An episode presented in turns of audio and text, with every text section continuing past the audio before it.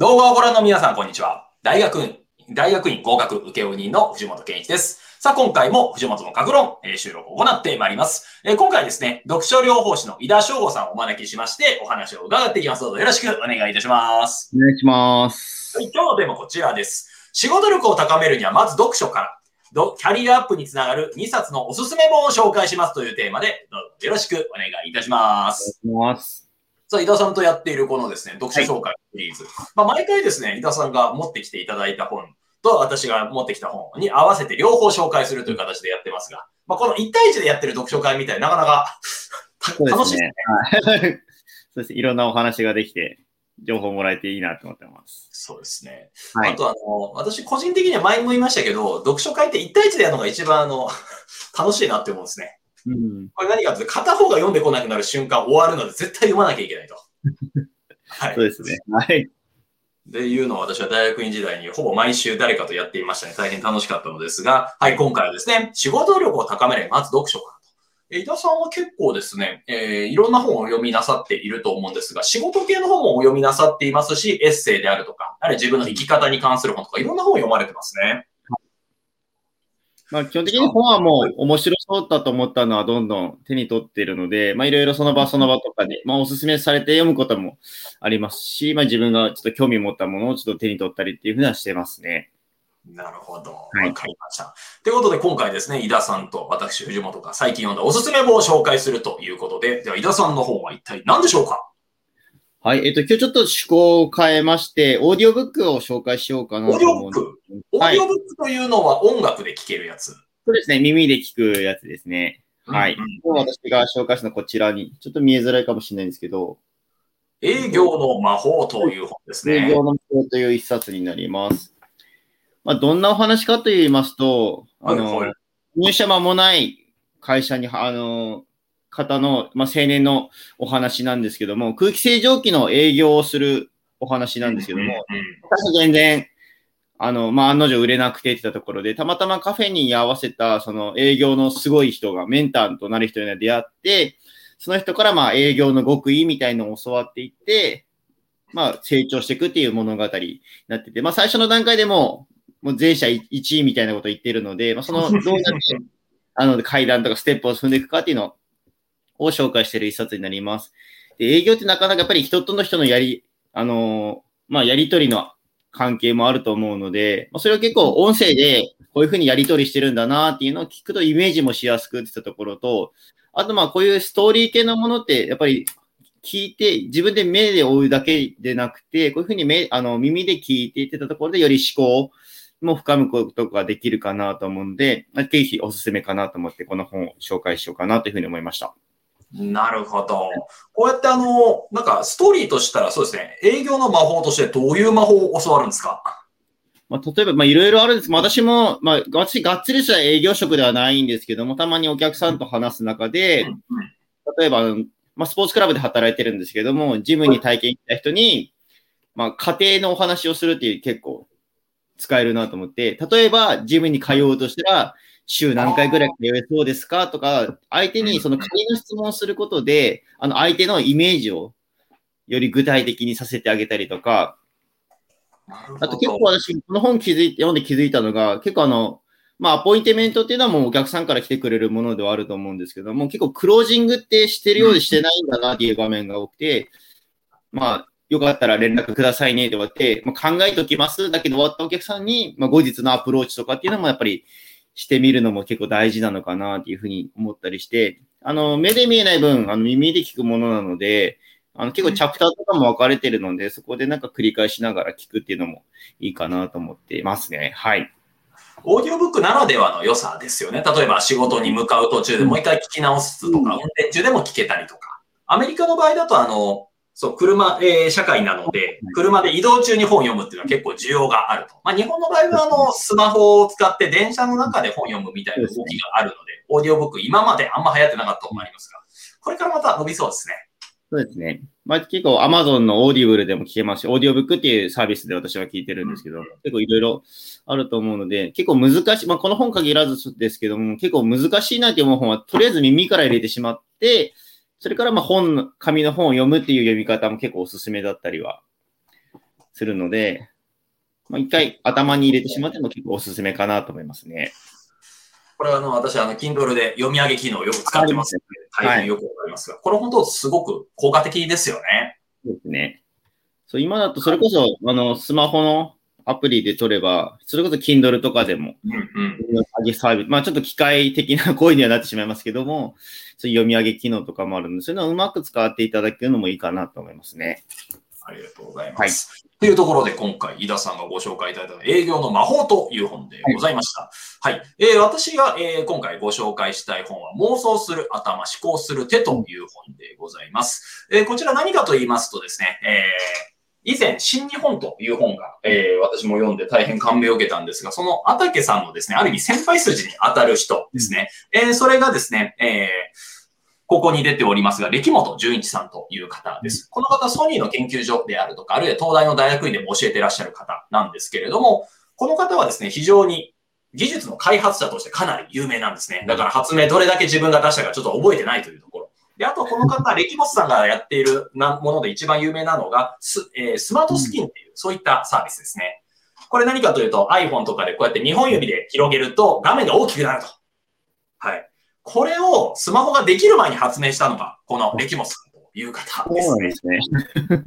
そうなんです。でもスマホがあるからできた技術ではなくて、なんかそっちの方が自然だからで作ったらしいですよね。例えば何かと言いますと、これまでは例えばマウスを使いますと。マウス使ったり、あるいはポインターでこうやって触ったりすると画面に対して。でもこれって実はですね、あんま自然ではないよねと。何かというと、何かこういう道具を使わなきゃいけなかったり、マウスを使わなきゃいけなかったりすると。でもそうではなくて、例えば人間が指を広げたいとき、こうやって大きくしたいなとか、なんかそういう人間の自然な動きで表現ができる方がいいんじゃないかと。っていうのを妄想したんですよね。で、それを形にするために技術を作ったというところ。で、これは実は何を言っている本かと言いますと、何かビジネスにおけるまあ、技術の開発であるとか、新たな発想っていうのは妄想するところから始まりますよと。で、今までのですね、ビジネスの現場においてブレインストーミングとか、あるいはですね、論理的に物事を考えるとか、そういうのよく言われているんですけれども、それだけだと実はですね、発想が広がらないと。で、もっと言うと、ブレストとかの場合は、みんなでただ意見を言うだけになってしまって、結局あんまり大した創造性もできないと。だからどうするかというと、基本的に一人で、なんかこうだったらもっと面白いなとか、なんでこうじゃないのかなっていう、そういう自分の中から湧いてくるものについてを向き合っていこうと。で、そういう中で妄想してきたものをなんとか手で形にしていくというところが必要ですよねと。で、これまでの例えば技術とか美術、えー、ビジネスの世界だと、まあ、効率性であるとか、あるいはみんなで話し合うとか、なんかそういったところばかり重視しているあまり、あんまりクリエイティブなものができていない。だからこそ自分自身を見つめた上で、今まで自分が知っているものを組み合わせて新たな発想を作っていくとか、そういったところが必要ですよねっていうのは妄想する頭、思考する手という本でございました。だからこれのすごいところはですね、まあ、スマホができる前に、要は技術作っちゃうと。スマートスキンってこうやって日本より大きくなりますよみたいな。そういうものを作ってしまっていて、初めて時代が追いついて、それが商品化すると。でも、ほとんどの場合は、なんか新たな商品を作る。だから技術を作るみたいな形で、問題解決型が多いと。で、今までのロジカルシンキングとか、あるいはビジネスにおける思考の、え訓練の場合というのは、問題をいかに対応するかなんですけれども、そもそも大事なのは妄想なんじゃないですかと。こうだったら面白いよねとか、こうだったら楽しいよねと。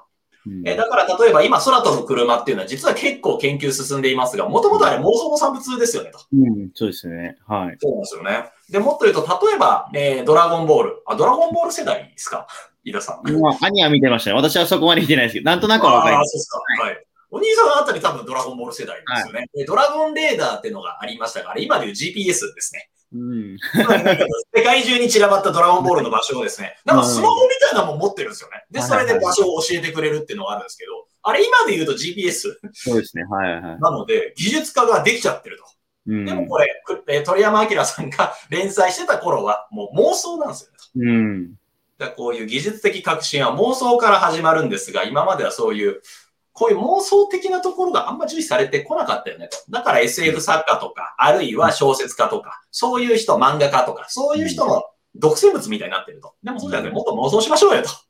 いう大変楽しい本ですね。っていうのをこれを東大の大学院の先生が言ってるのを聞くと、あ、妄想って大事だなというすごいリアリティが得られるので、私は大変これ読んで、えー、面白いなって思いました。特に AI の場合というのはですね、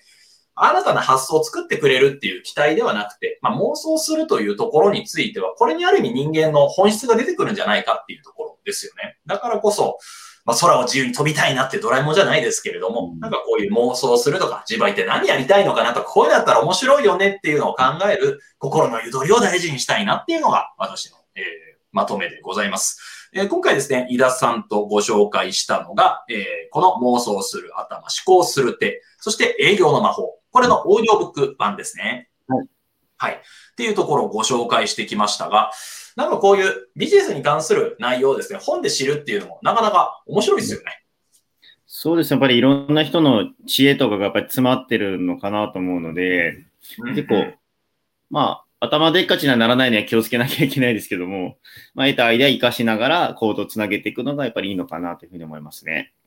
そうですね。なんか読書家の人の中でビジネス書読むことを結構ですね、毛嫌いする人もいるじゃないですか。うん、そうですね。はい。うん